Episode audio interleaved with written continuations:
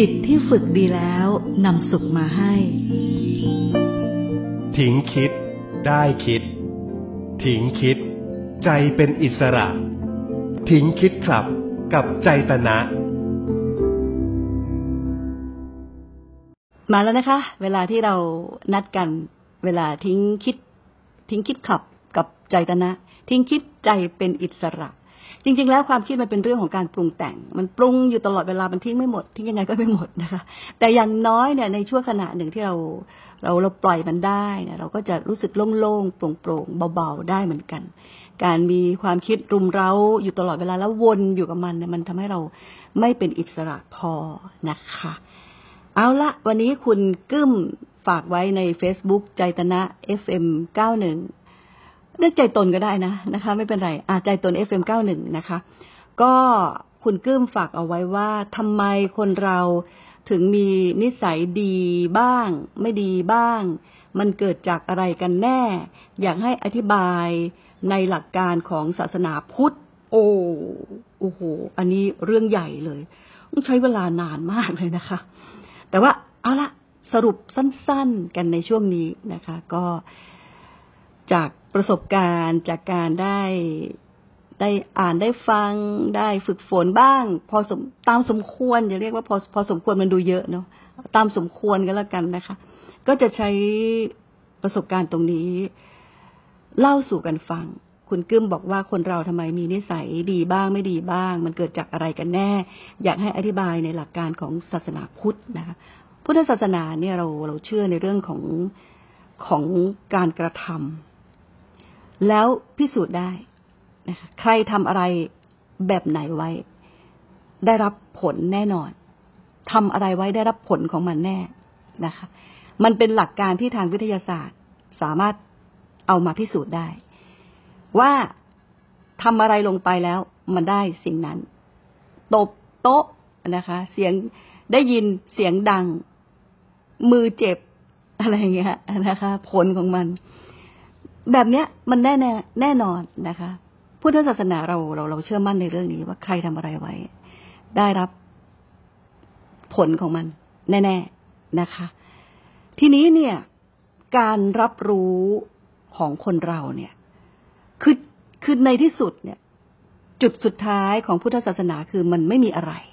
มันเป็นแค่กระบวนการตามธรรมชาติเท่านั้นเอง ไม่ว่าจะเป็นตัวเรา หรือไม่ว่าจะเป็นการรับรู้ของเรานะคะ มันมี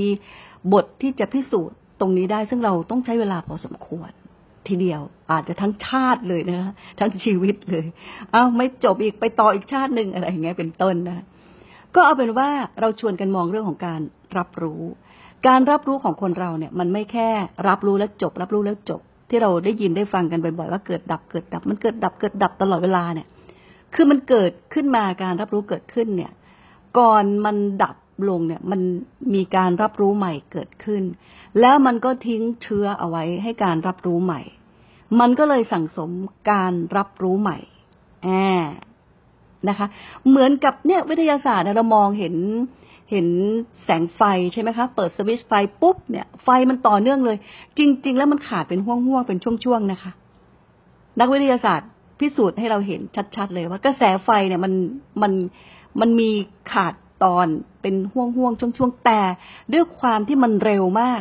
มันก็สืบต่อจนเป็นแสงไฟ อยู่ได้ตลอดเวลาจนกว่าจะปิดสวิตช์นะคะ ก็เหมือนกันการรับรู้ก็ในลักษณะนี้เหมือนกัน มัน รับรู้ปั๊บแล้วพอมันจะหมดช่วงเนี่ย มันมีการรับรู้ใหม่เกิดขึ้น เพราะฉะนั้นการรับรู้เก่าก็จะส่งต่อสู่การรับรู้ใหม่ และตรงนี้แหละมันเป็นการสั่งสมการรับรู้ แล้วทำไมถึงบอกว่ามันไม่ใช่เรา มันเป็นของเราในช่วงระยะเวลาหนึ่งเท่านั้นเอง แต่พอจบมันก็จบหมด มันไม่มีเหลืออะไรเลย จบก็จบหมดเลยนะคะ ถ้ามันเป็นเรา มันไม่จบสิ เราบอกให้มันต่อได้อะไรเงี้ยเป็นต้นนะคะ นั่นหมายถึงว่าโดยสรุปสั้น ๆก็คือว่าเราสั่งสมการรับรู้และปฏิกิริยาต่อการรับรู้นั้นเป็นอย่างไร ถ้าเราเป็นคนที่มีจิตใจสะอาดนะคะ ด้วยการรักษาศีลประพฤติปฏิบัติตน เป็นผู้ ที่อยู่ในกรอบของความประพฤติที่ดีงาม เราก็จะมีการรับรู้ที่ดีงามส่งต่อเก็บสะสมไปไว้เรื่อยๆ ถ้าเรามีบริบทของการรับรู้ในทางตรงกันข้าม อะไรก็ไม่ดีอะไรก็แย่ไปหมดอะไรก็รู้สึก อืม อะไรอย่างเงี้ยนะคะ ไม่ดีแหละโดยรวม มันก็จะสั่งสมสิ่งนี้เหมือนกัน มันก็จะ